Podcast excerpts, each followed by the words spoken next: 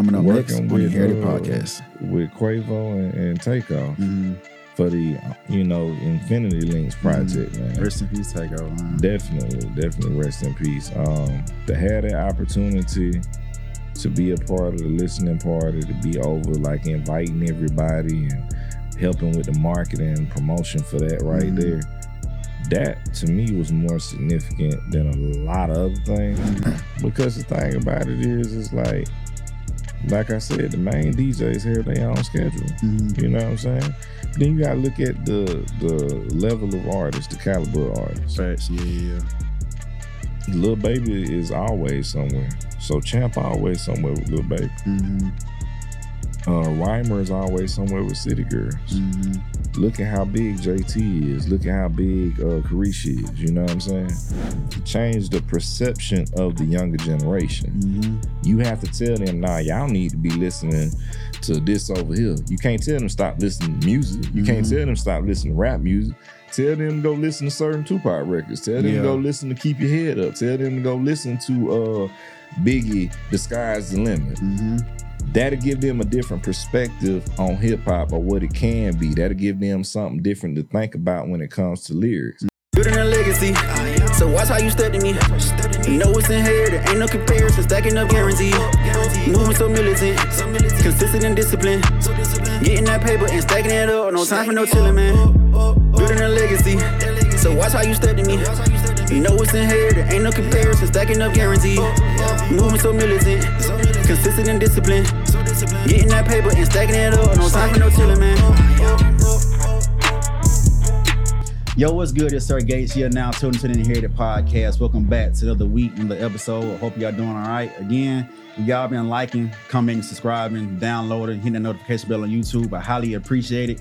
Make sure y'all keep doing that. We about to hop into today's episode. Our next guest, Mr. Ruben Wood, uh, president QC DJs, music producer and artist. We about to jump into it, get his backstory. Um, they say my goal always to bring some good value to our audience. We about to jump right into it, man. So how you doing, my dog? I'm good, man. How you doing? Appreciate you for having me too. I'm good, man. I'm good. Thank you for coming through, man. Again, shout out to China for setting this up. Uh, see you plugging in, man.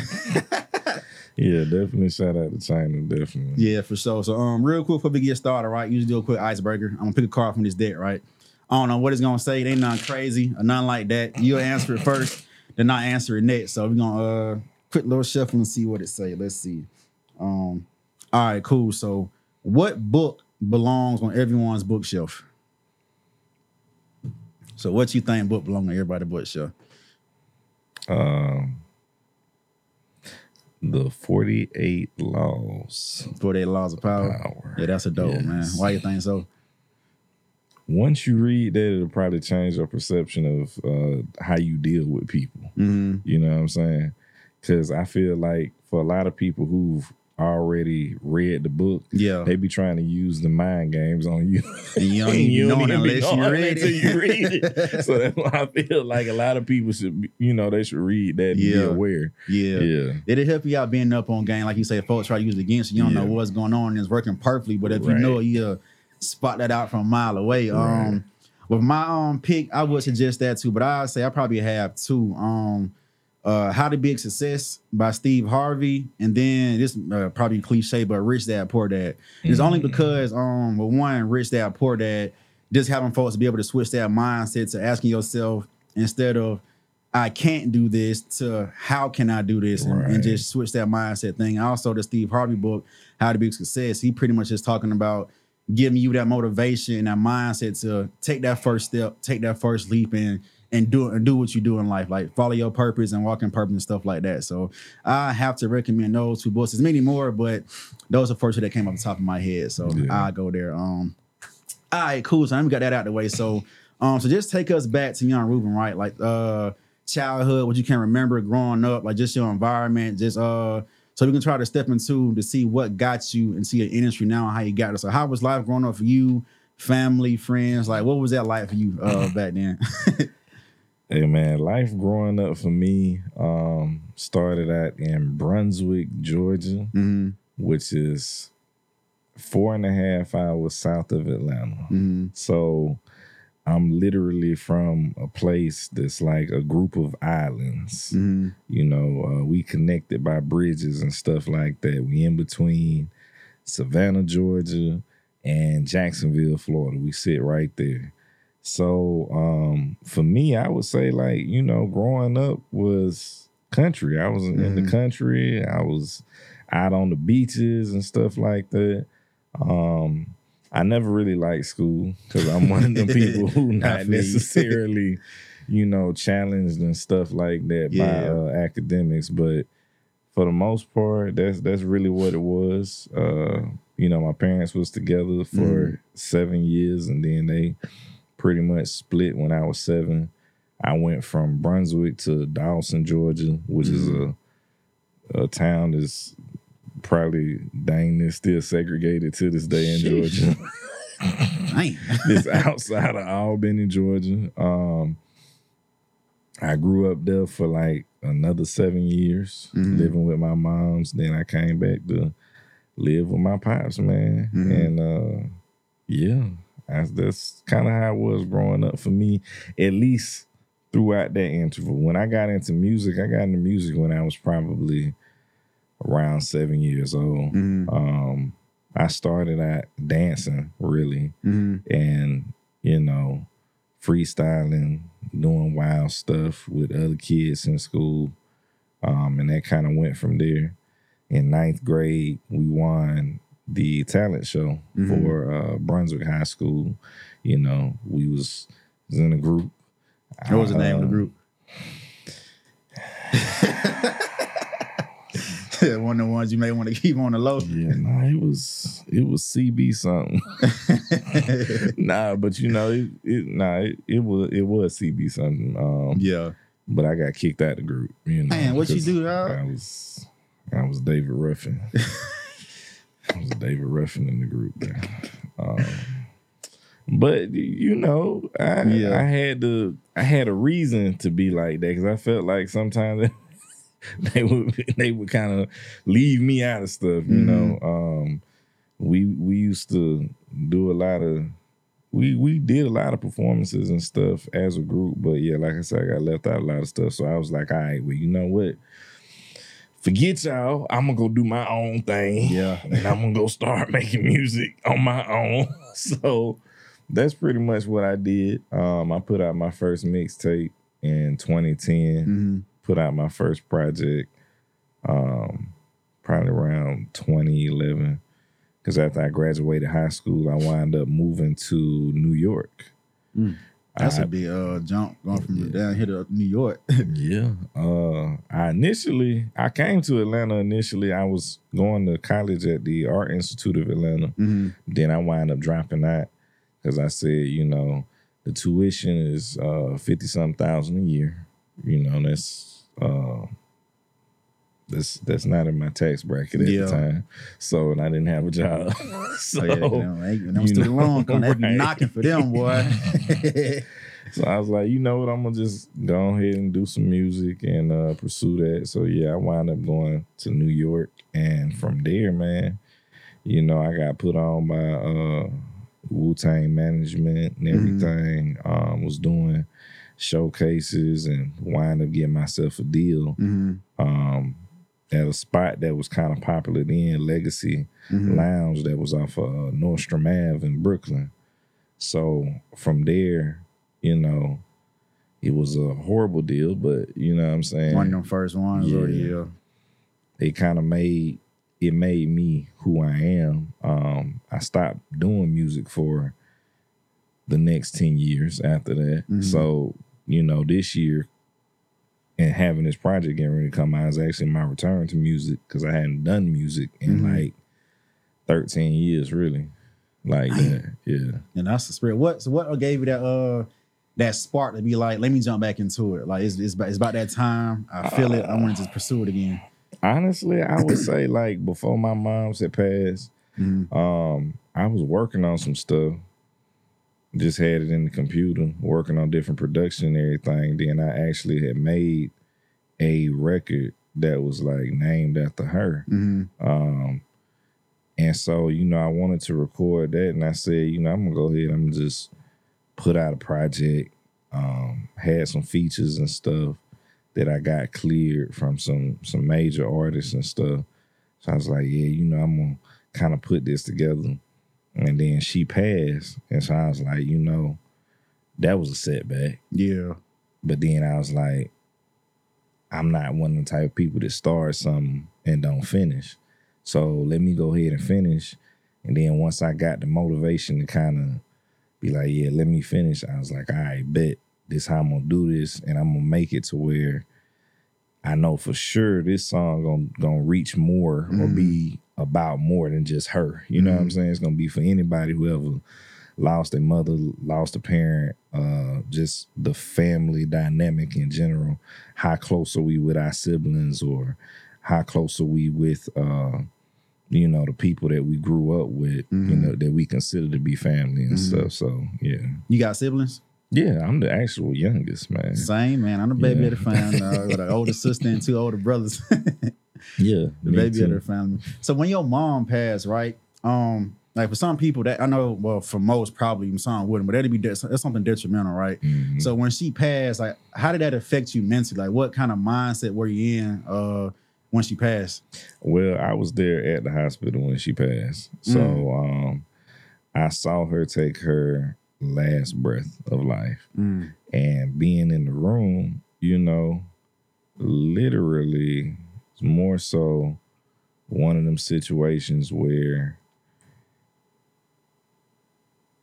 it's it's I mean it's really an undescribable feeling Something because you, surreal.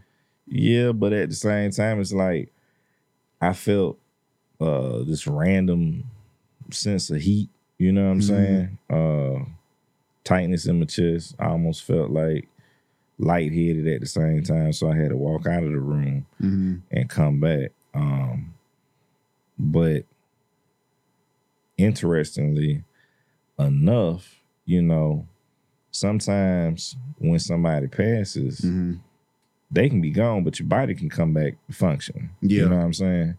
Because all the organs haven't shut down, different things like that. So that's actually what happened in her case, but she was already gone. So it was um I'm not gonna say it was a traumatic experience because you can't say that when somebody's sick that that's traumatic. You know what I'm saying? Um because if they don't get better, you have to expect that. You know what I'm saying? Mhm.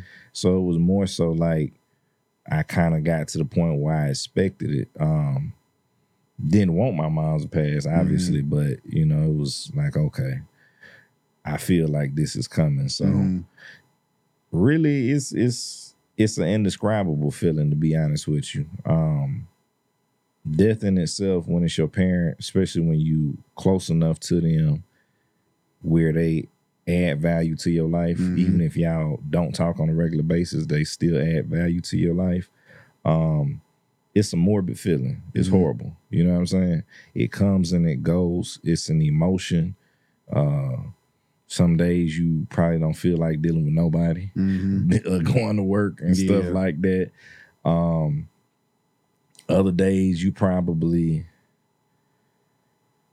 you know, you you probably feel like isolating yourself. I feel Mhm. like isolating myself. Um, of course you're gonna cry. Yeah, Of course you're gonna you gotta let out. that Yeah, emotion out and everything. And if you keep it inside, that's probably the worst thing you can do. Mhm. You know what I'm saying? So it's better to cry. It's better to let that out. But yeah, I mean it's a morbid feeling. So those were kind of the main ways you dealt with it as far as just releasing emotion. Did you go like have to get into counseling, like prayer, meditation, or it was just you was just going by your own beat, just trying to see what the best way to do it? I mean, nah, man. I uh, I prayed. I prayed a lot. Mm-hmm. Um, definitely talked to God a lot more. Yeah. You know, because it's it's like yes, I I have a earthly father. I Mhm. you know I can reach out to him, have conversation with him, but it's just certain things. You know, you want to have a conversation with God because Uh-huh. ultimately it's that's a different level of comfort. You Mhm. know what I'm saying? So that's pretty much the the main basis of what helped me. Um, and I feel like it made me go back into the music more Mhm. so because at that point it's like the music becomes therapy. Facts. You know what I'm saying? So it's like that becomes therapy and my construction business becomes therapy because I'm building stuff. Mhm. so it's like, Keeping busy at mine out right. Yeah. right. So yeah, that's that's kind of like that's stuff that I be doing, man. Yeah. Just, yeah, keep my mind. Well, y'all close. It's like, well, you ain't both of your parents, but y'all like real close. It was one of the ones like for me and mine, like growing up, because we was in that place of having to kind of struggle a lot. Like they were, I had both parents in the household, of course, like they was there, but because we were so focused on like trying to survive, it's like they was there, but we I still miss out on that on that parenting kind of situation. So we weren't like even to this day, we still trying to just have a close, close, close bond. It's like I love my folks to death, but it's just like because of that gap growing up, we weren't, and just in my opinion, as close knit of a family we could have been or should have been. Mm-hmm. So like even to this day, I be thinking about, you know, God forbid if my parents die, like how am I gonna kind of receive that because of our kind of past relationship and how close we were. So were y'all kind of pretty close knit? Um, mm, on one hand, yeah. On the other hand, no. Yeah. And the reason why I say that is because, like, on one hand, you know, when you know that your parent is in the living, Mm-hmm. it's like, you know, I can call my mom's up and basically talk trash to you know what I'm saying? Mhm. Oh, did you eat today? What you doing? You know, did you watch this new movie? You know what I'm saying? You can say all type of stuff to your parents and everything. Um, or you might bring up some some old stuff. Mhm. Like you remember that time you you whooped me for this? you know what I'm saying? Got a lot of them stories. Yeah, you know, you do stuff like that, but you can't you can't do that when when they're gone. So yeah. reality is is like a lot of stuff and the lack thereof that uh my mom's may have had going on with her when I was growing up because I can't speak for my older siblings because their relationship with her was different. Facts.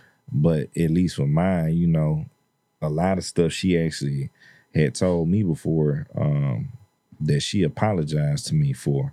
So that to me was probably one of the most important things across the board ever. Mm-hmm. You know, to have her actually say that to me, um, almost as important as well, just as important, really, not almost, but just as important as my pops telling me before that he was proud of me for certain things too. Mhm. So, um, but yeah, I mean, we we were close enough, but we weren't that close because my mom said to move to uh she moved to Birmingham, Mhm. Alabama, so she wasn't even living in Georgia no more.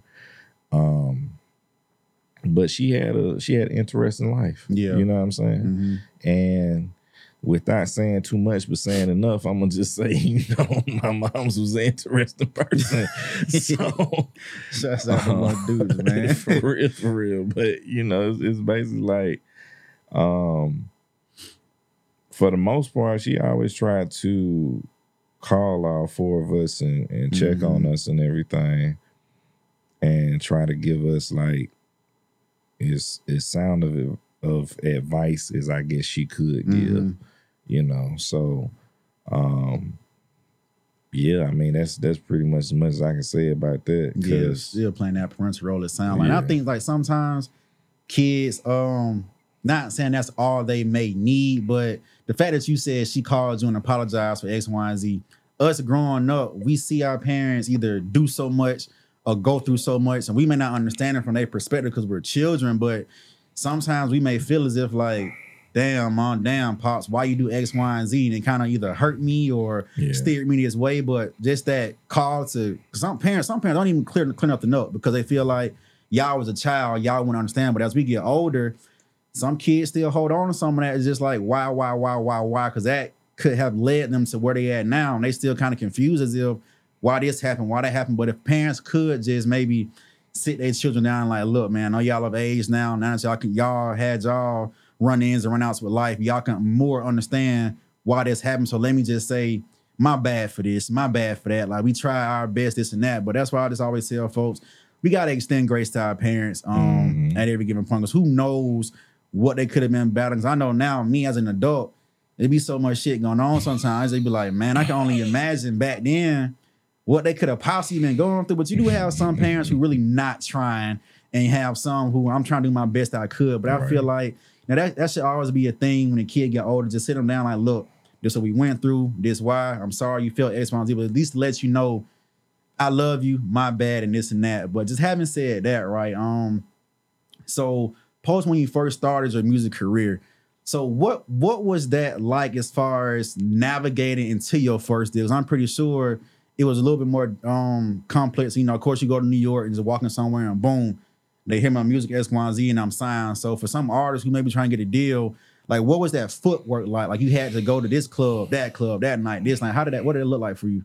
Well, I'm gonna be honest with you, man. You know, me, I kind of been in the industry Mm-hmm. for some years because we was dancing in a Mhm. group. We had a manager. Um, even before I got let go out the group. Mm-hmm. It was just a matter of was Ruben gonna show up? Mm. Could he attend this? Could he go do what he was supposed to do? Because for me, you know, uh, when I put out my first mixtape, which was you know a horrible body of work, I had it in uh in in like mom and pop stores and, and things like that. Y'all know we growing up, you could go to the gas station, you could see Yeah. the mixtapes up there. Right, at the register in the front, right, the right. So, yeah, so I had my mixtapes up there. You know, I was selling them and, and I had to go holler at the people at the gas and like, how many did I sell today? Did Yeah. I make any money? Because you know, I'm telling people to go out there and go do that. It's a different grind today than it was when we were Yeah. younger. So, you know, it's like that was the thing to do. And uh you know, that was really the basis of me actually starting and making something happen. Cause I remember it was a guy who I was in contact with in uh, in Atlanta, and he was he used to work for Akon. Mm-hmm. So he would be like, "Man, you got to take and you got to get these CDs pressed up, and you got to get all these CDs moved. You got to go out here. This is your product. You need to treat this like your product, and you need to go do X, Y, and Z."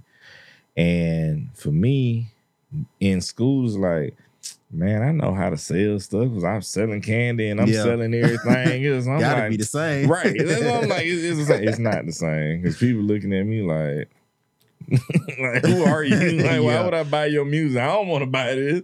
And so, you know, it was that was an interesting time. But then to go from the south to the north and go to New York, like man, I was probably what 19, 20 Mm-hmm. In clubs I shouldn't even been in. but I'm figuring out ways on how That's to the part of that finagle. though, man. Yeah, you know, because I was like, I remember seeing uh Sheek Louch perform, Mm-hmm. the LOX performing, and, and you know, different individuals and this other Wu Tang Clan members. They got shows, and then the Pyramid Club was really popping back then. Um, which 50 had something going on with one of the promoters there for the pyramid. So it was like Mhm. big thing with this is 50. Uh man, you had all type of industry folks that was coming there. Met people who come way from California to Mm. go there and, you know, perform and network. So I put in a lot of footwork. Yeah. However, that didn't mean anything because without any money, Mm-hmm. without any substantial uh vision on how are you gonna turn this into a business, you know, a lot of times, man, I might have not had enough money uh to buy myself a slice of pizza. Yeah. you know what I'm saying? So it's like how yeah, you know, I don't know how this gonna work Like, out for me. music. I can't even eat right now. Yeah. So it was it was like real, it was a real situation because uh selling those mixtapes is how I used to make enough money to be able Mhm. to do this or to do that. And it got to a point where I was like, man, I don't, I don't feel like I want to do this. Mm-hmm. And initially, I thought like getting a whole little situation like, okay, this supposed to do this, supposed to do that. But the person I was working with at the time, they got the advance. I just didn't get the advance. Damn.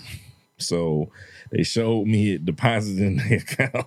Welcome to the industry. right, right. And the guy I was talking to in Atlanta who was telling me about how you need to move the CD, he was like, Man, I wish you had told me, and I wish you had brought me to the meeting, or you had brought me and did this. And I was like, But see, I ain't even go to the meeting because he went to the meeting for me and he Damn. did it. So it was it was a lot that was going on, man. But I lived and I learned Mm, as you should, yeah. So that's that's kind of pretty much like my real foundation on that because I made a whole transition from doing music to doing media Mhm. just because I was like, man, you know what? I'm on. I want to help other people. So Yeah. I want to help them so they don't go through the same stuff I went through. You, meet know what I'm saying? Like that? Which one you prefer? Actually, the artistry side or the the helping other people get on in whatever respective Yeah, part they I in? ain't gonna lie to you at this point. It's definitely the artistry side. Okay. because I didn't help a lot of people. I didn't been behind the scenes working a lot of major projects. A lot of Mm-hmm. PR people know me. They hit me up. I done did a lot of groundwork for a lot of these people who are, you know, what we consider to be in a specific league in the rap game and stuff Mhm. now, or just in the music game in general.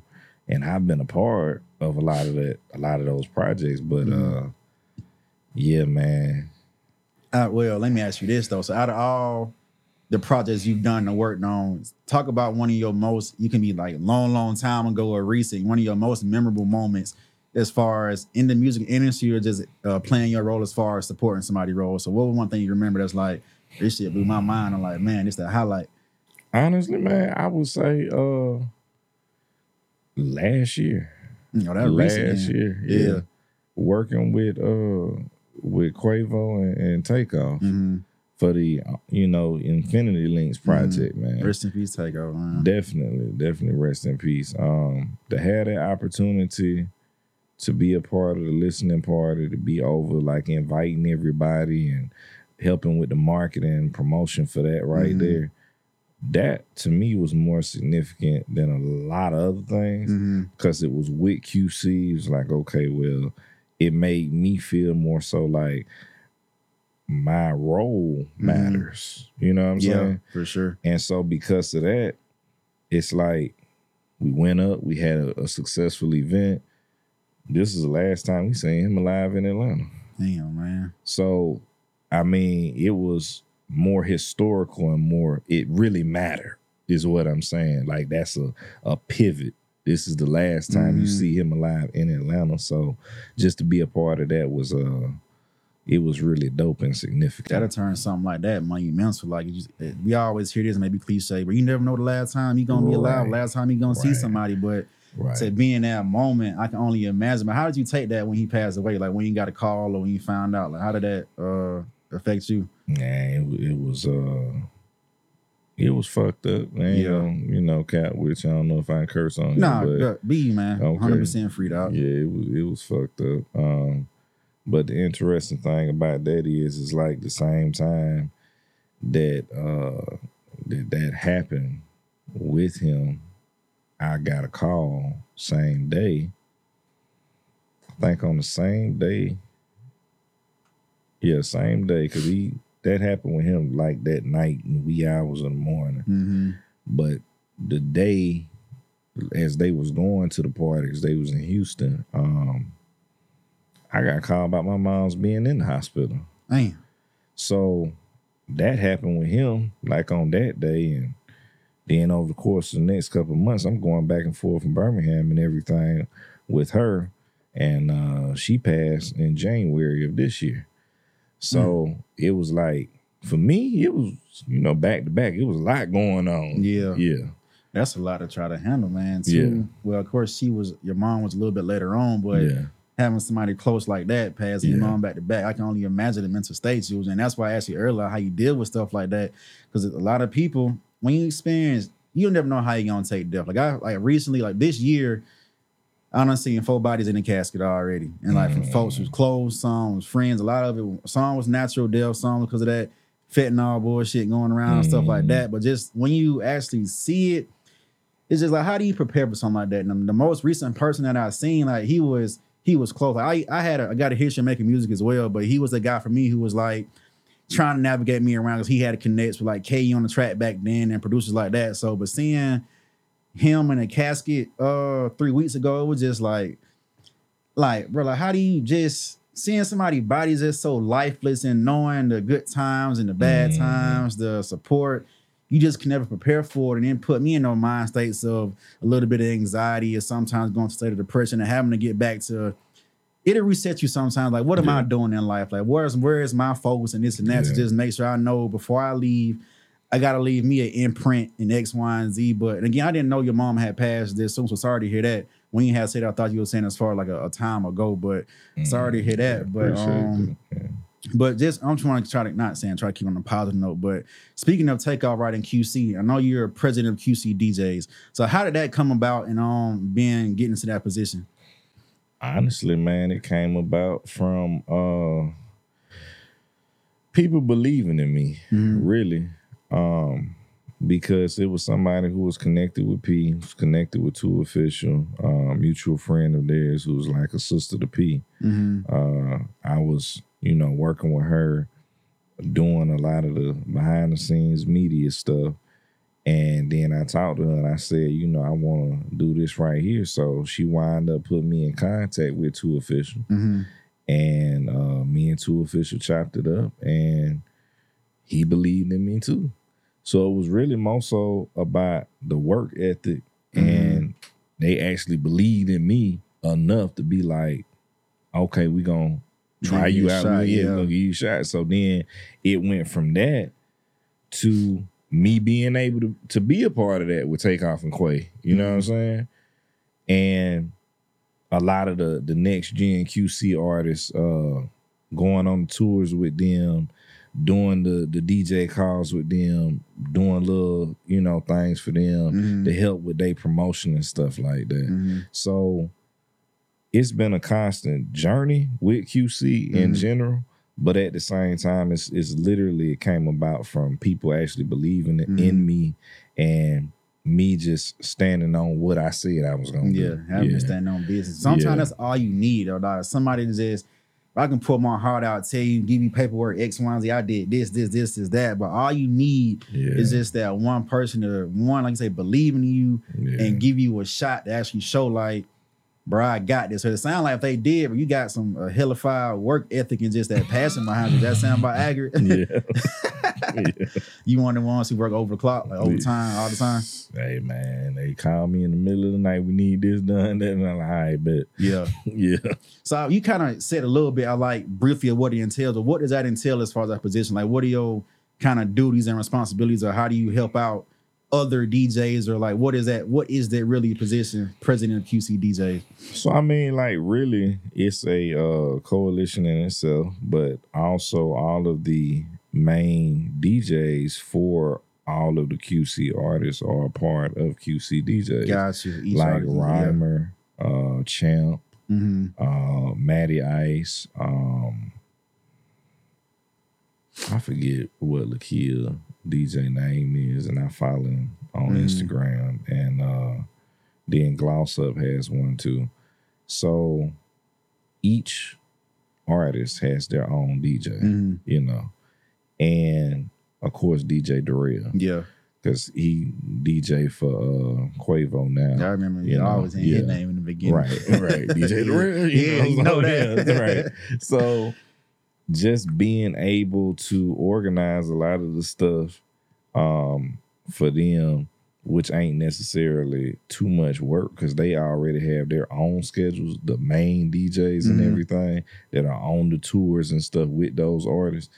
Um, really supporting them, Mhm. being a supporting system and hub for them, organizing whatever may need to be done, but also for the other DJs that are in the coalition, what market are they in? How can we continue to uh, bring awareness to QC in these different markets? Mhm. We're the focal point. Mhm. You know, uh, if we're not in the clubs, we on the radio. If we're not on the radio, you know, we out somewhere in the streets doing the street team promo.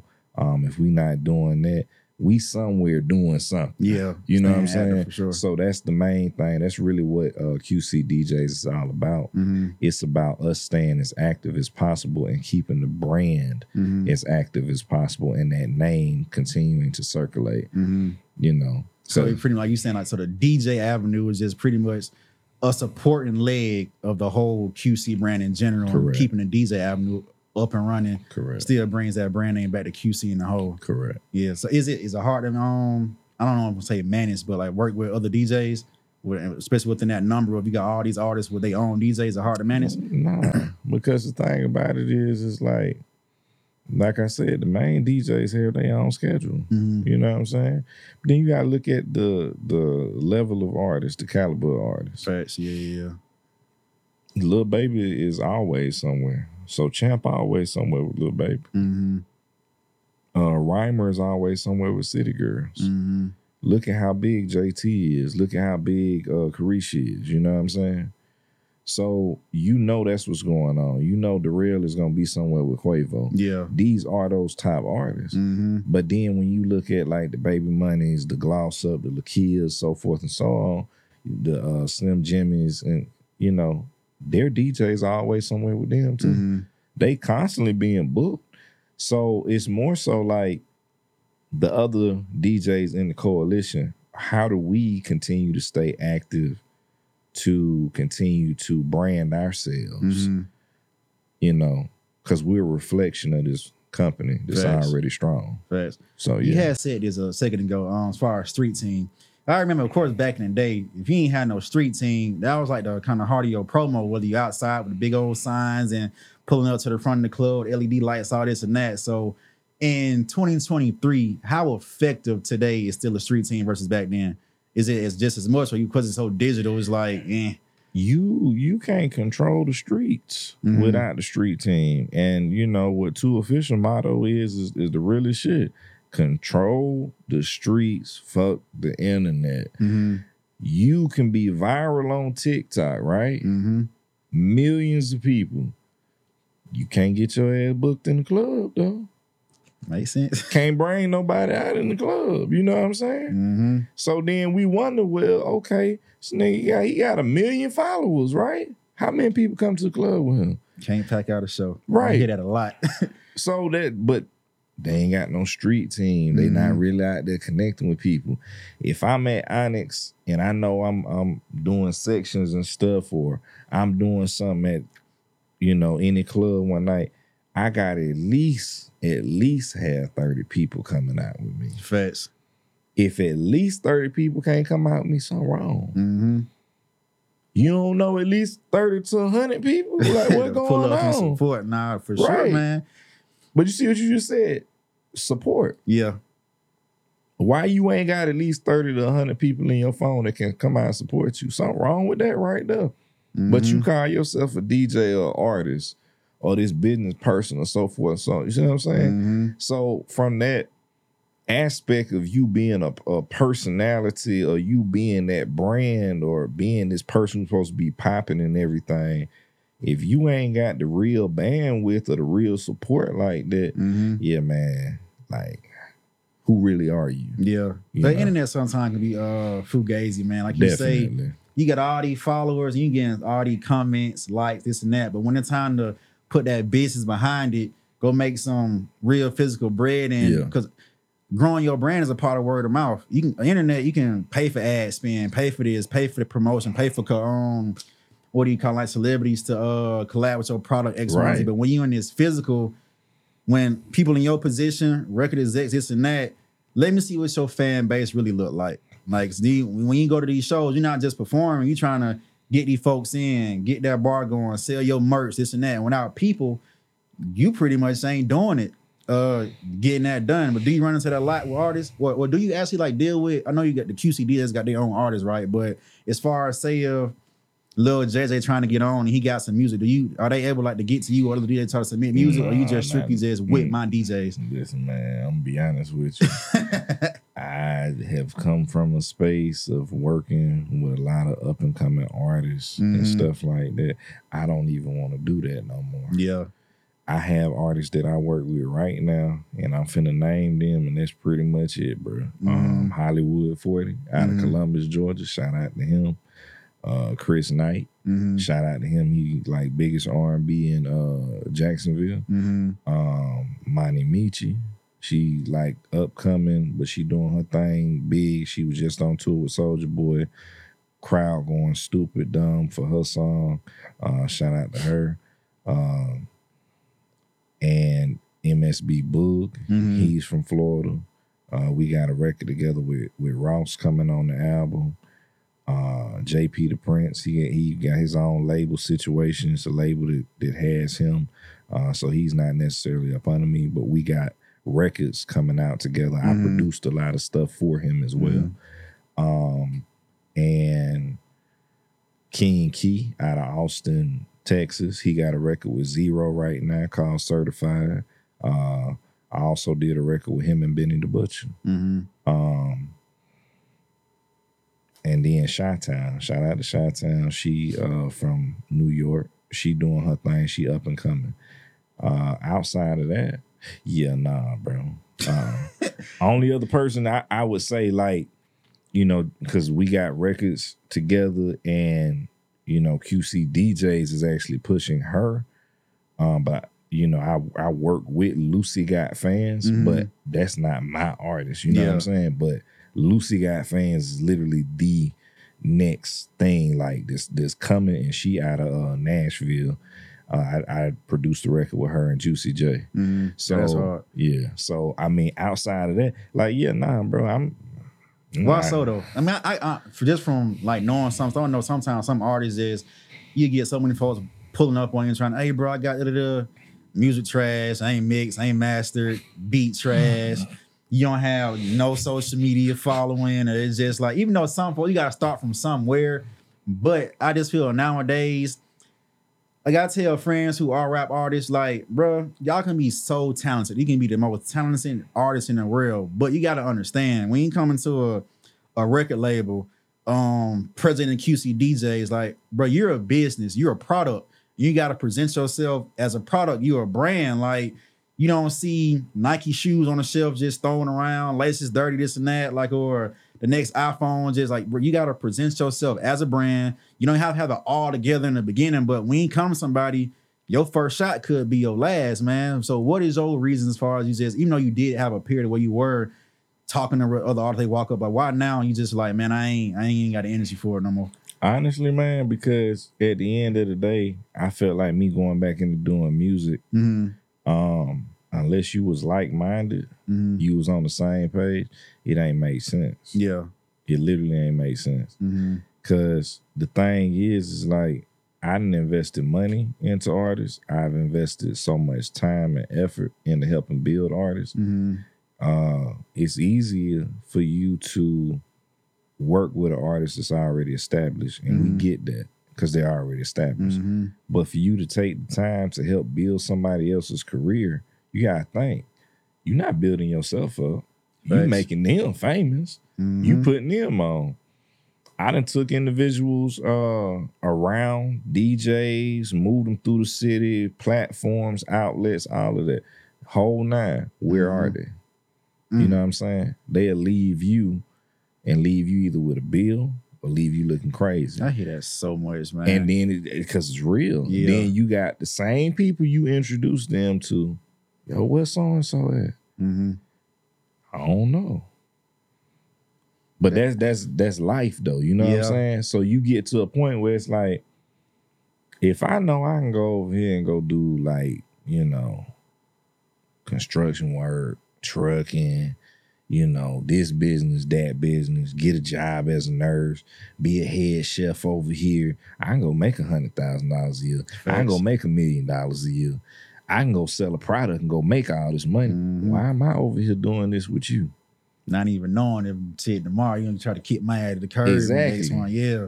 And then you never realize, you never know what people going through. You don't know Mhm. what they got in their mind. They might be low key mad at you. Well, why he know so many people? Yeah.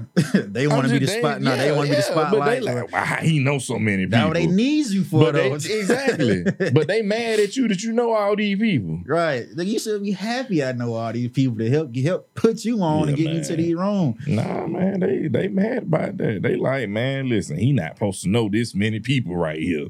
It's too many people coming up to him, and, and, him. and instead of coming up to me, I'm the artist. Mhm. They validating him before they validate. Nobody know you. That's why I'm bringing you over here so you can be introduced. Nah, man, it's, I don't like that. Yeah. But everybody got a role, dude. It's like if you if you got a team or a good system, play a role and play it well, everybody gonna eat. And everybody who's meant to shine gonna shine. Everybody is not meant for that limelight. Like you, you'll be surprised as you got your number ones, twos, threes, and fours, bro. Without two, three, and four, number one ain't nothing. So it, it'll behoove you to just, bro. If you gonna let folks operate and structure and build this and that foundation for you, do it, respect it, and appreciate it. Versus like, yeah, what comes with music comes with clout and fame, and you getting all the praise and notoriety. But at a certain point in your career, it takes two, three, and four who's number one in a perspective areas to to push you further. So why you either dry hating or just slick mad like, um, bro, I ain't um, like you said, is it? It sucks that that's going on in the industry, dog. It's a business, and some folks, I guess, they just don't know how to operate or just not business minded. I, I guess, man. But so when you when you do run into those hits, have you has it been a lot of those you had in your lifetime as far as somebody trying to either once they got put on to kick you to the curb, I'm like, bro, ain't help me out. Bro. I did all that by myself, bro. He ain't even know, but you could have, you was really the base of that. hey, bro, it done been so many to the point where I done watched, I done literally watched niggas while they moving around with me, they literally be going up. Mm-hmm. They going up. Mm. All the way up. Soon as they ain't working with me no more, they might have big feature. They might have their little name over here. Mhm. Whole buzz start dying down. Why is that? Because the way you move. Mhm. But the thing is, you're not responsible for somebody else Facts. or what's in them. You only really responsible for yourself. Mm-hmm. So that's why I say, like, for me, man, I I can't do it no Yeah. more, man. I can't do it. It it don't benefit me. And then it comes down to it, like the same way you just said it's a business. Mm-hmm. Unfortunately, within our community, you know, black people will try you up. Like niggas will try you up. They'll go pay a, a, a white person, a promo company, a street team, this this white to do something for them, right? Mhm. They gonna pay them on time And what they asked and what they asking for. They gonna try to bargain the hell out with you. They gonna try to pay your invoice late. Mm-hmm. They gonna try to say, oh, they gonna nitpick everything. Ain't do that with the white folks though. Mhm. So when you start understanding, again, I can go work over here Yeah. and make a million dollars. Why am I right? and Yeah. focus on myself Uh-huh. with peace of mind while I'm dealing with you. Mm-hmm. You don't bring enough to, to you. Ain't even, you, ain't bring- you can't even pay the damn invoice on time. what am I doing? Yeah. That's wild, bro. But that's music. But that's shit people don't be talking about. And that's what folks need to hear though. Right. Mhm. But they don't understand the concept. If this is a label, a label ain't about one person. Mm-hmm. Label got several different moving parts. She's a machine. Right. So if you got a whole roster of artists, you got four quarters in the year. Mm-hmm. How many artists are dropping per quarter? Mm-hmm. As a label, the label is concerned about is this person gonna hit this mark? Is that person gonna hit their mark? That's all they care about. Mm-hmm. So there's that business to that. How do you can consistently make this artist pop? Mm-hmm. You got to put them in the position to be able to do that. Mm-hmm. Most independent artists don't even understand the real concept of what that means. Whether they come from the streets and they have that mentality trying to switch over to the business sense, or if they're in a situation where they just green as I don't know what, they don't Mhm. understand them, but they super talented Mm-hmm. and they'll work hard. Reality is is this. You as an artist, first and foremost, should understand you are a brand. You're a walking billboard. You gotta have a product. Mm-hmm. The music is one side. You still gotta have a product. Probably gonna make more money off that product than you is your music. Mm-hmm. Str- streaming been free. How many people get billions of stream? Mm-hmm. Everybody not gonna stream your music. Facts. They don't care about it. Facts. Gotta be multifaceted in that area. Yeah. So when you break this down, a lot of these, a lot of these artists don't get that though. I told them like, listen, man, they, well, you need to put out a class. I ain't putting out no class. Mm-hmm. You can. It's sometimes it just takes one research and observation. Like you hear so like conversation like this, right? You hear so many sound bites, this and that over time. Whether you may not have the the cash to go take a class, or because you could make a class, but guess what? We might want to charge for that class. You gonna buy this product? No. They ain't gonna buy- Like, Why it ain't free? You feel me? Why it ain't free? yeah. So just do your due diligence, bro. Like it's it's so this this age of this information on technology, you can be very well versed in the head if you just put the time in, the resources, and just that dedication to your career. Like if you really want it, it's gonna show. I get it. Everybody come from different walks of life, different backgrounds. You may not be in that mindset, but if you want something that bad, you're gonna figure it out and do what you gotta do to know, like, I should be looking at X, Y, and Z. I should be trying to get into this room. I should present myself when I'm out. So if I run into a Ruben, I'm looking at least decent, got my shit together and this and that. But it just seems like as long as an artist feel, or if I got the music, you need to do the rest. I, I'm coming with the music, but I, and also I feel the music is like 10% of it. Like you can be that, that business though, without that, like, bro, what you doing, dog? And you can't just expect to just put all that weight on your manager or somebody this and that. Cause it's what what and, and tell me, correct me if I'm right or wrong. Like, say if an artist comes to a label, the odds of them picking just and even like believing and giving a shot to somebody who's saying, like, I hear that song, bro, talented, but he has no following, no social media presence, this and that. That person versus, okay, we got dude, he may not be as talented as A, but bro got 100,000 followers on social media. I see them doing shows. He at least bringing somebody to the show. It's something to work with. Who are they gonna pick out of them two majority of the time? I mean, I'm gonna be honest with you. Here's the thing. If they pick the person with less followers who's super talented, it's a horrible deal. Mm. It's a horrible deal. hmm They gotta spend more money making you known. Facts. If they take and they give this person over here a deal, it's gonna be a better deal hmm because they already established. hmm that's just like if you look at something right a lot of people they they might be like oh okay well we hereby uh i'm gonna just use uh jeezy as an example. Shout out to jeezy. Because jeezy has announced that he parted ways with def jam right? Heard that. okay.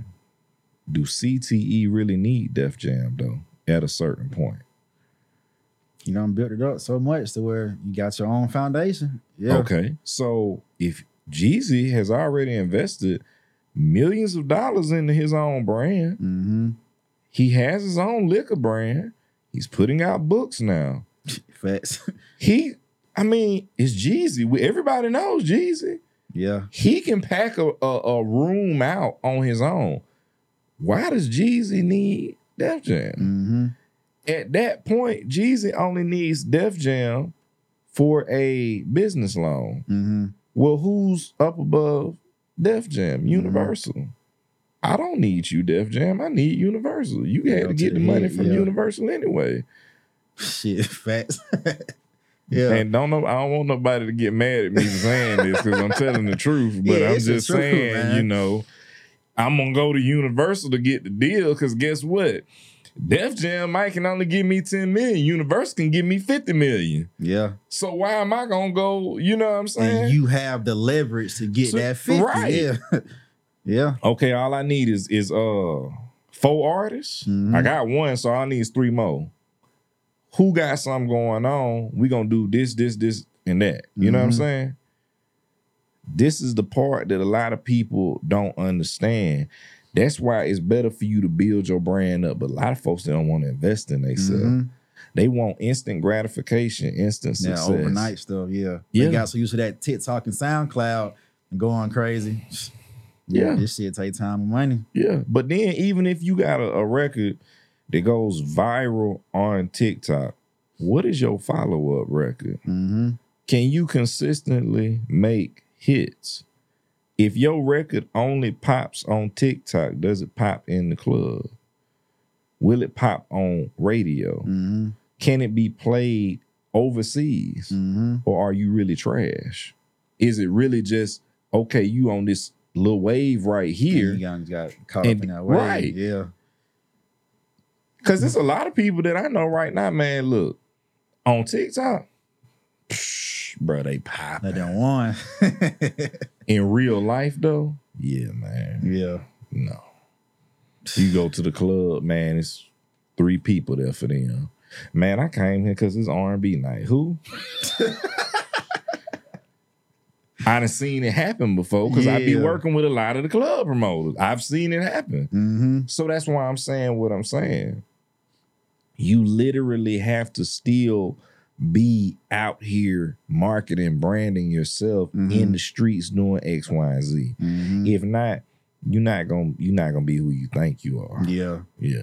It takes that presence. Even when it comes to social media, it's just like the average artist on the street. If you go on to the new artists versus artists who established, right? Even though they're already established, like just compare Lil Baby to somebody. You may be new and you got Lil Baby. No matter where he's at, but that's your competition. You trying to at least get somewhere to, close to where he at, where he at. But if you can do the bare minimum, if you go to the studio, if y'all can go there and buy X amount of weed, this and that, buy your drinks, this and that, bruh, get you a videographer or photographer there. You gotta be po- folks gotta wanna be you, they wanna like you, wanna act like you, imitate you. But if you're not showing that side of yourself or your personality, just making music and just keep putting out, putting out, it's more to there's more to it, dog. So you gotta invest into your your brand and your in yourself, like the to the bare minimum. But it's a lot of artists who just won't do it and just feel like we got the songs, and after that, somebody about to come and pick us up and sign us. But like, bruh, social media is, is one of the biggest keys. You gotta you gotta put yourself out. You may be an introvert or X, Y, and Z, and if you so so much one, this may not be for you. But if you are, bro, speak to the camera, turn the phone around sometime and show folks who you are outside of. Oh, this is bro life or, or, or young lady life in the studio on tour life. People want to see cannot imitate this person in X, Y, and Z. But I just don't see a lot of that in. Well, I guess they may not just may not be hungry then if they ain't doing that, in my opinion. So, how do you feel about that? I mean, I feel like you just said a key point. People want to have weed in the studio, Mm-hmm. liquor in the studio, right? So if you up and coming artist and you got 40 50 dollars Mhm. for the weed and additional 40 50 dollars for the bottles, you just 80 to 100 dollars you just spent. Mm-hmm. You don't know a cameraman you can spend 25 dollars with? They are out here. They out here. Somebody hungry, right? they looking for the 25. Yeah. Okay, you don't know nobody like that. They don't care about that though. Mm-hmm. They don't even understand the perspective of what you just talked about about them actually documenting what that is or vlogging about that because in reality if something were to happen to them tomorrow Mm-hmm. there's no documentation of the process of how this went Mm-hmm. There's no videos. There's nothing uploaded to YouTube, to no cloud, nothing. Mm-hmm. Nobody can say this person was in the studio with this person. Mm-hmm. This person worked on this. This was this specific date. You're not gonna have a Kanye West you documentary. can't tell no kind of story. You can't tell That's no Brandon story. telling the story. But you can't do that. Yeah. you- but you got that weed up in there. Facts, man. You got them bottles though, right? Man, I had to, I had to get in the zone, bro. You know, I, I had to be, I, I gotta get had the vibe. You know what I'm saying? Yeah, okay. all You gotta right. have that vibe plus business though. But they man. gonna ask you, you the manager, Mm-hmm. why you ain't recording me? Why you ain't recording me? they be Man, serious as hell now. Why you ain't recording me? like, bro, what? I'm I'm saying I'm here, here managing you. What you want me to do? They You think probably paid for the studio session. Yeah. If they ain't, if they did, you probably paid for the studio session. Why you ain't recording this? Not Mhm. supposed to.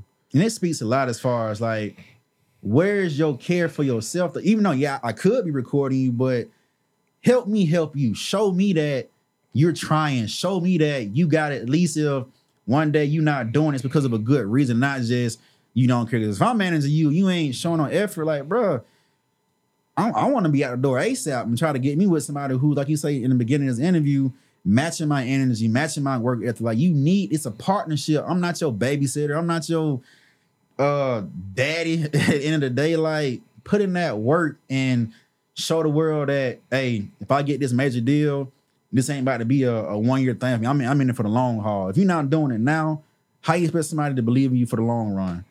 Right. I don't see it working. Right. I, I don't I don't know, man. But it's just it's just trying to help out somebody um, up and coming audience and be watching.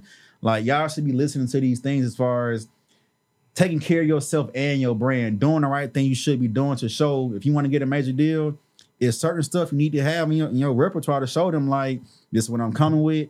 Do you want to back my brand and my product, aka myself? And let's run with it. But if not, you might as well just hang it up. hey man, listen, I tell I tell folks like this, bro. Really, to get into the music business, Mm-hmm. you gotta have a lot of money. Mm-hmm. And a lot of people like, nah, it don't take that much money to do it. It do take that much money to be successful. Mm-hmm. Everybody don't have a Knuck If You Buck record. Shout Facts. out to Crime Mob. Mm-hmm. Everybody don't have a It's Going Down. Mm-hmm. Shout out to Yung Joc. Everybody don't you you don't have a career span of Drake, J. Mhm. Cole, Nicki Minaj, Lil Wayne. You don't have a career span even of a Kanye West or Jay Z or a Nas or a T.I. or a Gucci Mane. Y'all ain't even at the point Thug at Mm-hmm. before he was locked up. So when we look at the trajectory of artists in general, a lot of them don't even understand like how powerful knowing what your real goal is for the music stuff is more important than just saying that you gon' you know that you gonna do it or that you talented. Mm-hmm. Your mindset is everything. That's the most important thing. Because if you have the mindset of you actually a boss, you can become a Rick Ross. Mm-hmm. If you don't have that mindset, listen, you gonna I mean, you gonna be focused on the weed, the liquor, the women, the this, the that. You ain't gonna never make no money, bruh. Yeah. You gonna keep messing up a bag and you're not gonna get it right back. That's a fact. Or even have that shot to try to get Right. it right back. Yeah. Right.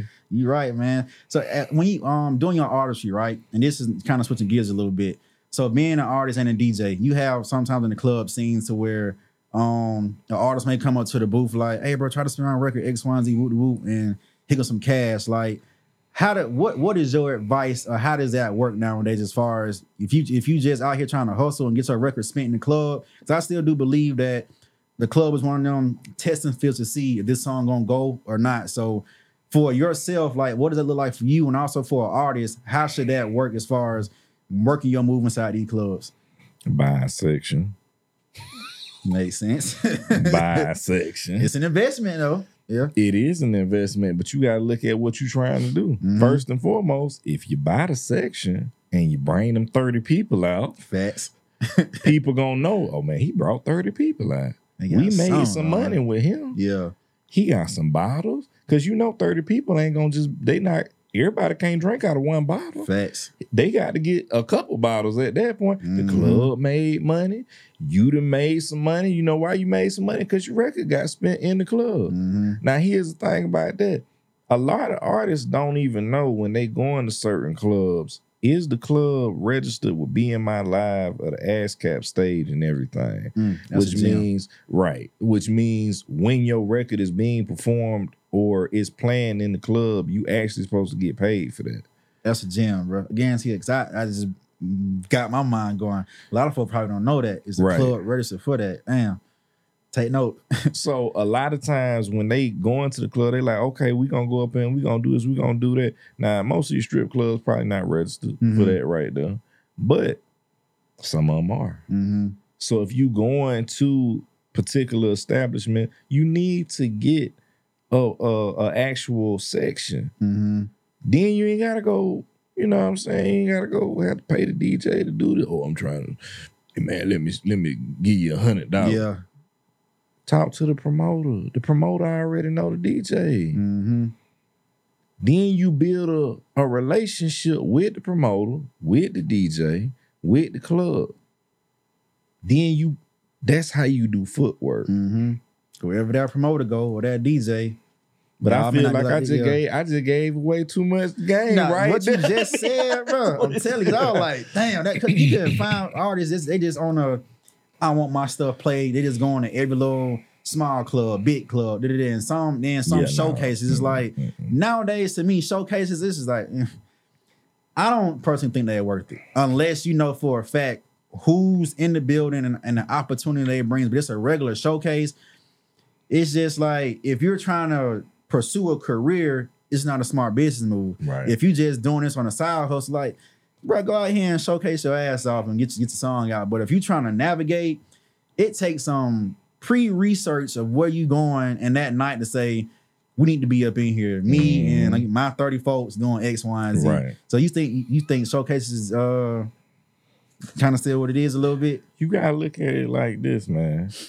Um, and I feel like I'm I'm giving y'all so much game right now by saying some of this stuff, but like you know, in Atlanta, so you got Tip Spot, Trap City, right? Yeah. They got like R and B karaoke. They give away money. Mm-hmm. If you an R and B artist, you doing the, the trap R and B stuff. Why you ain't up there performing? Facts. Did you buy a booth? Did you come buy some wings? Mm-hmm. Did you get some drinks? You know what I'm saying? If you gonna go out your way to be a part of a showcase, like you just said, make sure it's beneficial, but know where you supposed to be at. Know where Mhm. you supposed to be going. You know what I'm saying? Mm-hmm. Cause I feel like a lot of time people come to Atlanta, they'll come to different areas and stuff. They don't even know who doing the R&B nights, bro Facts. they don't even know this the club night where all the celebrities gonna be up in this joint. Mm-hmm. This person that came in town. You know what I'm saying? Mm-hmm. If you know when Gold Room was was open, Mm-hmm. Jada Waiter coming off up in there, right? Mm-hmm. Ari coming up in there. Why you ain't spent two thousand dollars to get a section up in there and get your uh, record played? You know why I say that, right?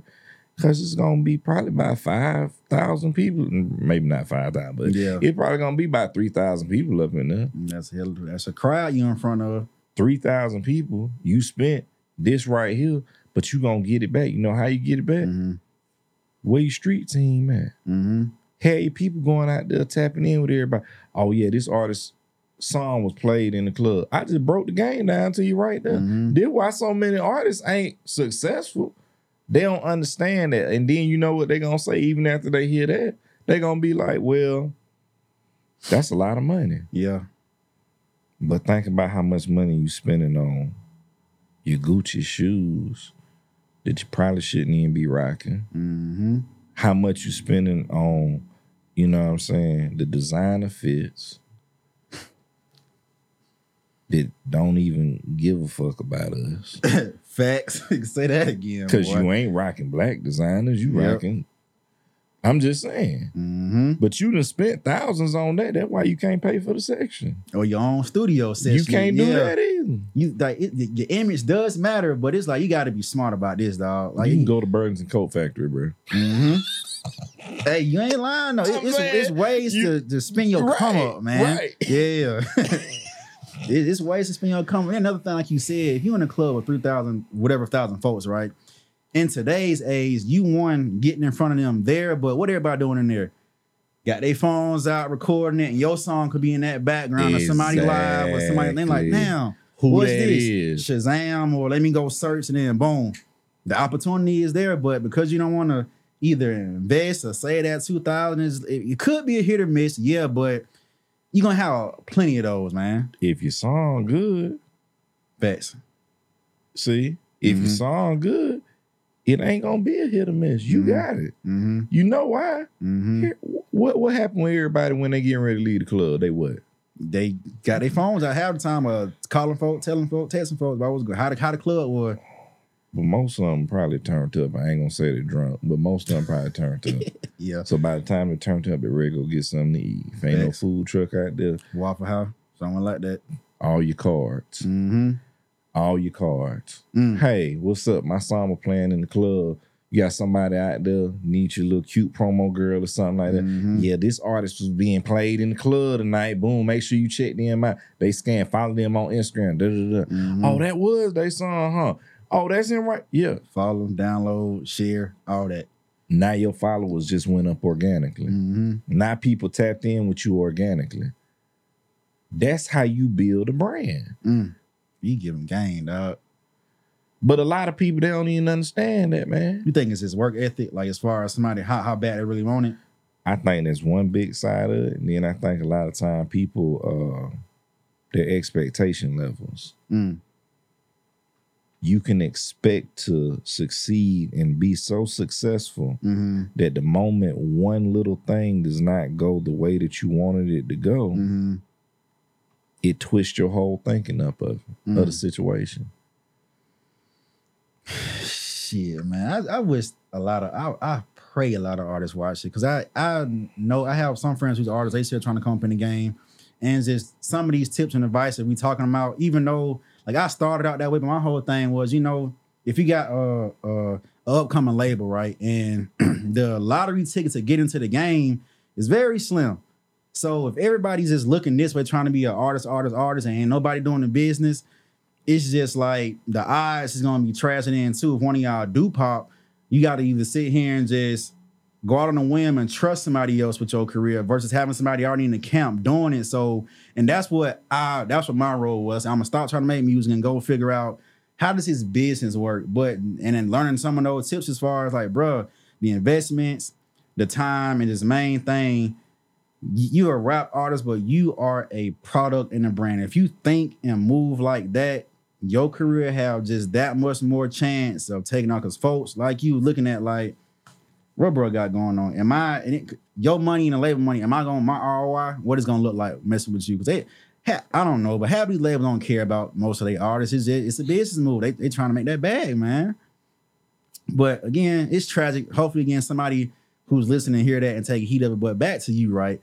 As far as being a uh, DJ, artist, and president of QC DJs, how do you manage that? That that could be a, a lot. So how do you go by managing that lifestyle? Again, you just said you was on the road and X, Y, and Z, you back to back. So what does that look like for you as far as managing that?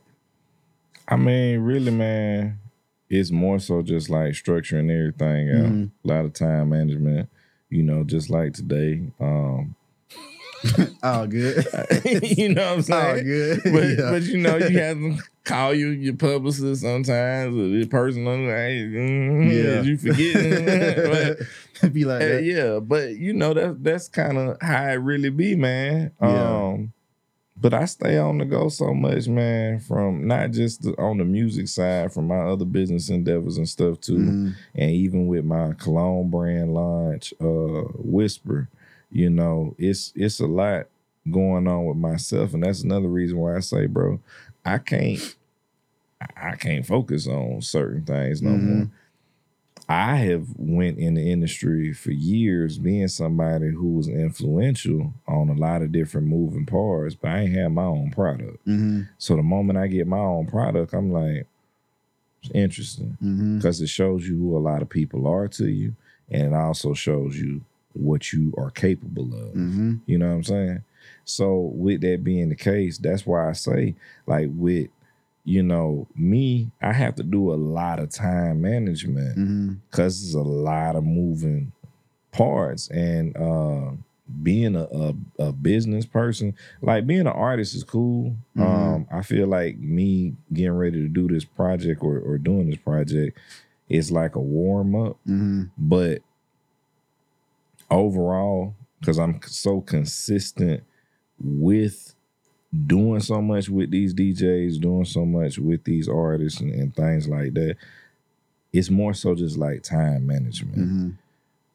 how do we map all this out because you have to structure everything Facts. because if not I ain't gonna lie to you. Uh, sometimes I be feeling like I got ADHD. You know what I'm Mhm. saying? Because you have so much going on, but then you can get overwhelmed, Like, where do I start? Where do I focus? and then you don't Yeah. start. at all. Yeah. So you have to manage everything. Let me focus on this. Okay, that's done. Let me focus on this. Okay, that's done. Let me focus. You know what I'm saying? Mhm. And I don't know how many other people out there like that, but just me speaking from my own experience, it can be uh sometimes like self sabotages Mhm. if you don't pay attention and actually go ahead and commit to a time schedule and making things happen. And I know for me, that's kind of what screwed me up over the years in a lot of mm-hmm. situations.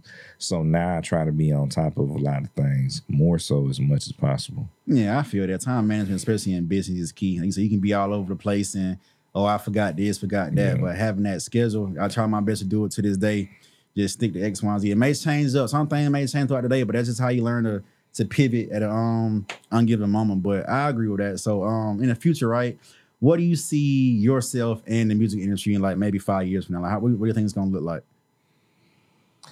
In five years, the music industry as a whole will have changed again. Mm-hmm.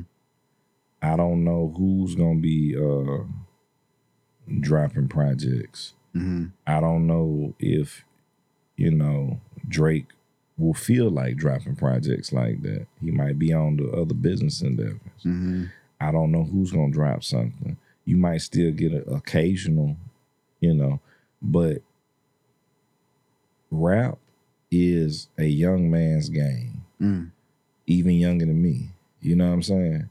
Um, when you have the opportunity to do certain stuff, you do it, Mm-hmm. but don't never lose the fun from it. Mm-hmm. And that's what I feel like a a lot of times happens in music. When you put certain stuff out as fun, have something happen, you're like, dang man, this ain't fun no more. Mm-hmm. That's why you get certain projects that you get. You know what I'm saying? Mm-hmm. Because people are trying to fulfill a goal of the deal that they're in. But in the next five years, I feel like you're gonna see something different. Mm-hmm. A lot of people who we grew up listening to are getting older. Facts. You know, they're getting to the point where not that they necessarily gonna retire, but they just getting to a point where it's like if they ain't been to Belize or they ain't been to, you know, Turkey or something like that, they might want to go do that and have a vacation. Facts. They need to do that. They've Mhm. earned that. Whether they realize it or not, they got the money to go do it. yeah. You know what I'm saying? So I don't have a, a true expectancy of culture because Mhm. there's so many other things going on in the world. You change it and shift for the moment Yeah. anytime. Yeah, I feel that. Yeah. Yeah. Because you got, you know, stuff going on overseas with Mhm. Palestine and these war wars and stuff going on in different countries. And, you know, rest in peace to all the people who have innocently been murdered and, and things like that. But it's so much going on in the world right now.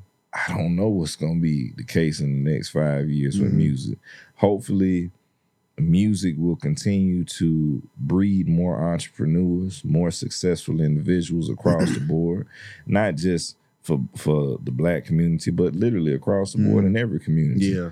Because we really all need each other across the board more than we ever realize it, but Mhm. we don't necessarily say that. You know what I'm saying? That's 100% truth to it, though. So, I mean, I I just I can't even I can't even speak on it because I feel like, you know, in America alone, next year we got elections coming up. Mhm. What's that gonna look like? crazy as hell, pretty used.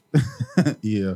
so then the next four years is gonna be dictated Mhm. about what that election look like for us. Straight politics. Yeah. Right. So then it's gonna go from that to X, Y, and Z. So how we move and and how this happens is like it encompasses the whole entire world. What is the world on? Mhm. You know what I'm saying? Yeah. Unfortunately, Yeah. but that's the truth. It's all tied in together. So Yeah. I understand what you're saying. It is kind of hard to just see because music is one of them things. It's an art. You know, it's not like a uh uh uh uh it's not saying it's not stay like like brick and mortar quote unquote. Right. It's not just here you can change this and that. It's the whole Right. art. You never know what's gonna be created in X, Y, and Z. Um, so I get that. But just a few more questions real quick. You just said something that sparked something I want to ask you earlier.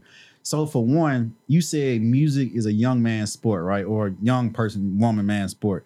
So what age do you think is like, like, bruh, baby girl, go ahead and say, cut that off and just find something else to do or transition in this industry? Like what age is that? Like what age and what they should have going on to stop it? And, and that and the second part to that is um if you can remember this part too, when it comes to the youth, right? You may hear, oh, because this rapper and that rapper say X, Y, and Z, it's messing our youth up. Now, how do you feel about that? I mean, I'm gonna be honest with you because I did a, a panel about uh, hip hop 50th in Detroit. Mhm. That was one of the que- the latter question Mhm. was one of the questions that um, somebody's probably grandma was Mhm. out there in the crowd asking. And you know, certain people were giving their take on on things in reference to that. And I feel like this, man, when it comes to when people talk about lyrics and stuff like that, Mhm. um overall and in general in order for people to make a change in their music Mhm. You got to tell these kids to stop consuming that themselves Mhm. as long as a person feel like and know that they can put even if it's a hymn or a war tone in the background or, a underlay of a record and it can be pushed out to psychologically manipulate this person Mhm. if they know they can do that they continue to do it because that's how they make money and even like because i think her her comment was you know it's all these rappers want to talk about killing and this here and that there and everything it was like i mean i get that Mhm. but apples and oranges so to speak the isley brothers um smokey robinson Mhm. they was definitely talking about sex That's a fact. and we did not know it yeah. we was growing up younger. We up here saying stuff. I ain't realized till I got oh dang, Smokey, you was Yeah. Let me let, let me be the pendulum to the clock and your clock. What? What was you saying? You know, but between the sheets, what? right? But you had yeah, y'all. We was listening to that yeah. though. Yeah. But if you told them, well, shoot, why you think I, I, you know, I like all these women, you know, I'm feeling like this or doing this, I want to be promiscuous and everything, because y'all had me listening to that. Mm-hmm. They don't want to hear that though, right? Mm-hmm. But the, the grand scheme of thing is people are gonna put out music that invokes something out of people Mm-hmm. because it makes them stream it and buy it. Mm-hmm. So if you don't want this to be a thing, you have to change the perception of the younger generation. Mm-hmm. You have to tell them, nah, y'all need to be listening to this over here. You can't tell them stop listening to music. You can't Mhm. tell them stop listening to rap music. Tell them to go listen to certain Tupac records. Tell them Yeah. to go listen to Keep Your Head Up. Tell them to go listen to uh Biggie, The Sky's the Limit. Mm-hmm. That'll give them a different perspective on hip hop or what it can be. That'll give them something different to think about when it comes to lyrics. Mm-hmm. And also, you gotta look at folks' environment Facts. if this person is growing up, male or female, and they're displaced, and when they turn on the radio, Mhm. something is being played. Cause on the radio, you know stuff gonna be bleeped out. Mm-hmm. But they go pull up the song on the computer or something, right? Mm-hmm. That's gonna attract their attention because they feel like it resonates with their environment. If they know they gotta go rob somebody or steal something out the garbage can to putting get on. right, they like, man, yeah, they talking about some real stuff. You know what I'm saying? Cause I got to live like this myself. Mm-hmm. Whether this person living like that or not, they don't know. Mm-hmm. But they feel like it resonates with them. Mm-hmm. And that's what I be trying to explain to the older generation. Sometimes you got to realize, like, people, they listen to what they feel like resonates with them. A lot of times we listen to high energy music, rap music, when we trying to work out or we trying to, you know, get something out of our system. Yeah. That's why, man, shoot, it. I'm going to the gym. I'm listening to Meek Mill. Yeah, you know who your playlist is. Exactly. yeah. Gotta be upbeat tempo, Yeah. BPM gotta be out there. Yeah. you might you might find some some real ratchet records up on there. You know what I'm Mhm. saying? Or some some real hood stuff. You know, it's like okay, yeah, because you you trying to do that. All right, bet, cool. It makes sense, and that's why I be trying to explain to people like Same way y'all can listen to country music, same way you can listen to rock and roll music, same way you can listen to EDM music, same way you can listen to pop records, old school, R and B, whatever, yeah. gospel, all of that. It's dictated by the mood that you in. You know what I'm Mhm. saying? So that's why it's like you gotta. Can we change these people's environments? hmm Is that what we working toward, or do we care? Yeah. It's a lot of that that come with it. And it's like I just feel about that topic a little bit to touch on it.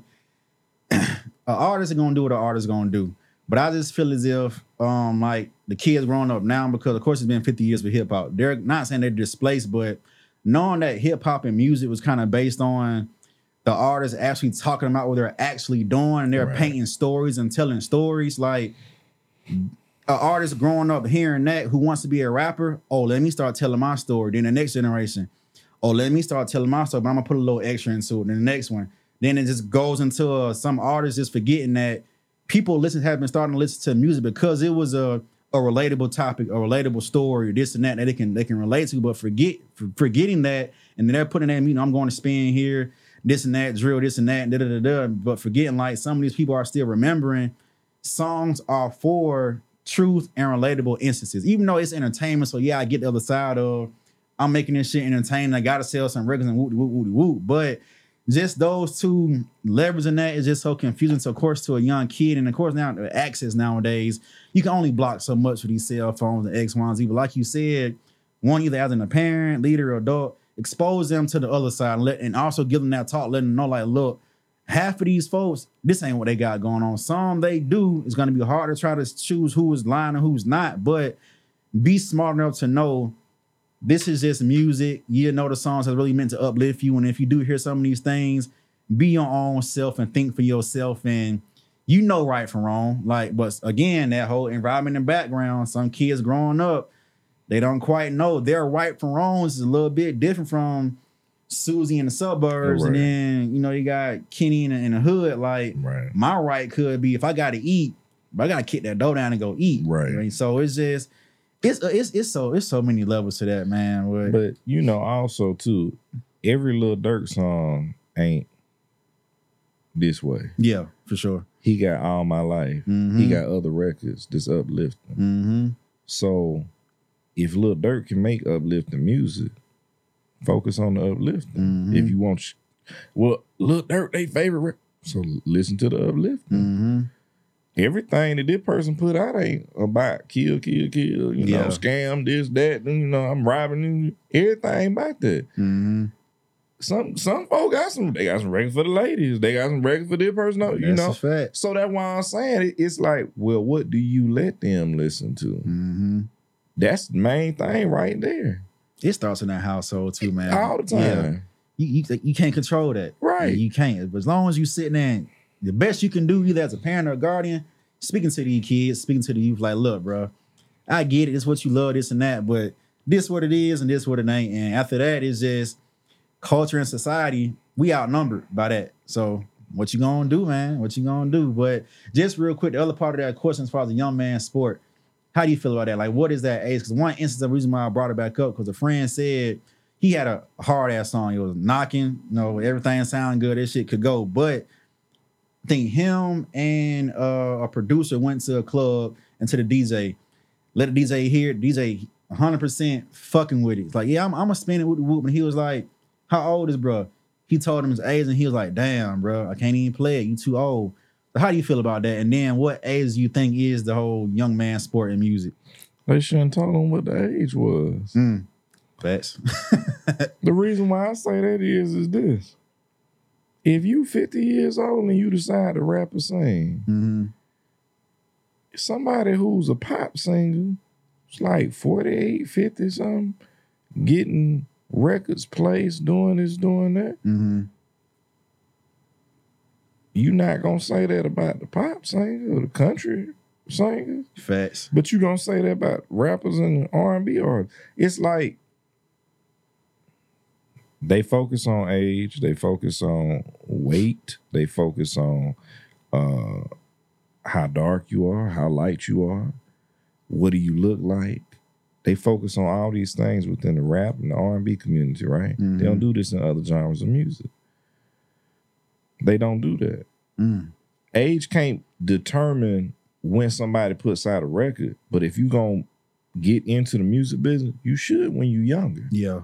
Not as you getting older. Like me, bro, I've been in the industry for over 10 years. hmm Me putting out a project because I can do that. And it, it makes sense. It though. makes Yeah. sense. Yeah. Somebody who 18 though, man, they got me. hmm You 18. yeah. What you need? Can I help you? Yeah. They cause they younger. They they got longevity. hmm When I'm uh 50 years old, unless I'm being invited to speak on the panel or do this and do that, what I'm gonna be honest with you. That's why I That new like coming out next Yeah, week, man. man, what I'm come saying? For the on, man. Come on. Like Yeah. this, this why you, you know, you look at somebody like Snoop Dogg. Snoop Dogg is a living legend, bro. Yeah. He on this project I'm I'm putting out, man. Mhm. He a living legend. What you see this man doing now? Man, he got stuff with the kids. On He got- commercials. he on commercial. He- right. He on what what are the Cereal, DoorDash? uh, What the yeah. DoorDash commercial? That one and the um, Corona with lime. Right, Corona. right. So he got all the endorsement, making money, doing it, doing it. He acting. Look Mhm. at Ice T. Ice T been in uh That what CSI, it was. right. Yeah. He been doing that for years. He ain't gotta drop another record. hmm They paying him all the money to do acting and different things like that. When you get to a certain age, man, it's like you gotta understand. hmm Are you gonna be uh young? How many how many lines can you come up with? That's gonna resonate with these, With these yeah. yeah. That's what I'm saying. Seeing his drama pinching, trying to win it. like what? yeah. Who- okay, so how many of y'all still alive in this one that actually that's gonna resonate with? Yeah. They not playing it in the club, sir. They not playing it in the club. yeah. Facts. so I mean, that's why I'm like, at a certain point, I mean, even even on a on a lesser scale, because you you see what Snoop doing, but look at 50 Cent. hmm 50 Cent can go do a world tour with his music. Seal it up. Sold out. hmm G Unit. Okay. But what he really be doing? Then he TV. movie. Yeah. Movies, films. hmm He got the the liquor brand. I mean, you get what he can still yeah. drop some songs now if he Mhm. want to. But I think that helps too as well. Because one, you staying relevant, but you're not trying to act like I'm this young, new still hot artist. It's like you know, Right. I had my stamp. You know who I am. Right. But now that I'm on transition, I still got enough repertoire, clout, my portfolio to say, if 50 ever drop a record, you know it's like it's 50. Like we we always have. He's never fell out. We always know who he is. So Right. still doing a record just still makes sense for him versus um like you said somebody just getting into the game is just like like where this come from like bro we ain't, we can't either club to this spin to this drink to this shit have sex to this like bro what what what is it dog so it, it bounced back to one like with 50 that brand and his business side take you a long way. That's like longevity man. Right. for sure for sure. But we about to wrap it up man. I ain't gonna keep it too much longer. So um so what's next for Rueben? What you got coming up? As far as any announcements and stuff like that what you got coming? I would say this month we getting ready to drop the female perfume line. So we have the male cologne for Whisper. We're gonna have the female Mhm. um, getting ready to drop this month. Uh, we have a couple of other additives with the Whisper brand in general. Mhm. Um, that's gonna be good for relationship building, and you know, with your significant other or whatever.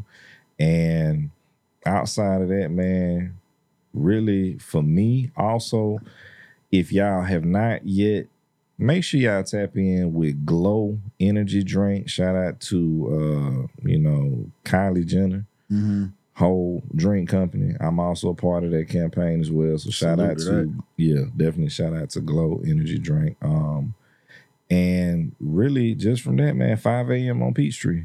Yeah, do it. Yeah, Let's do it.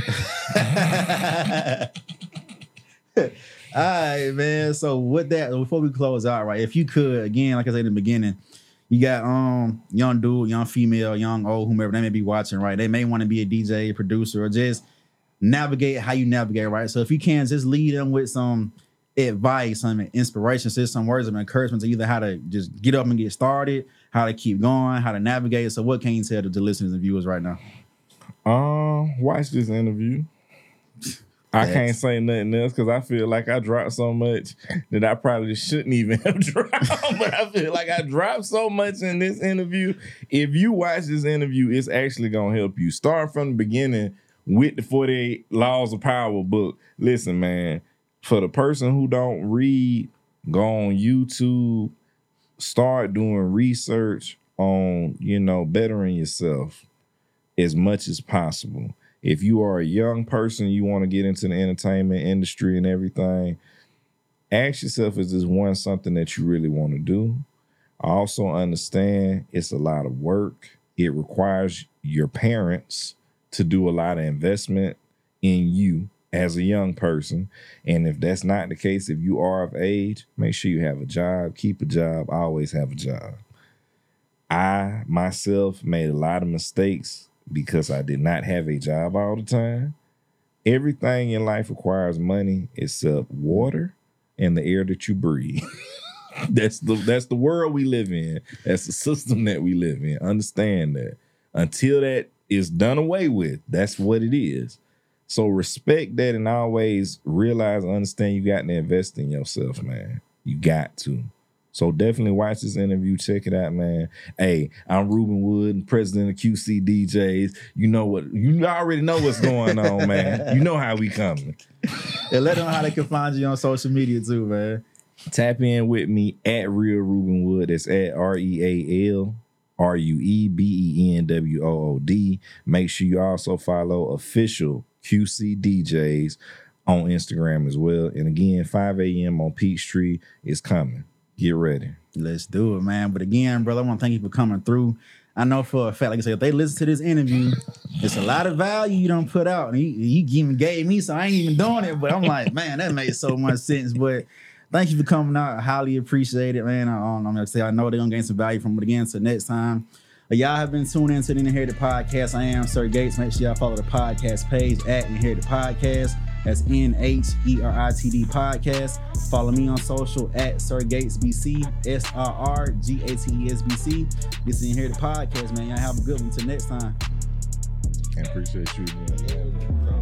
It was a good one,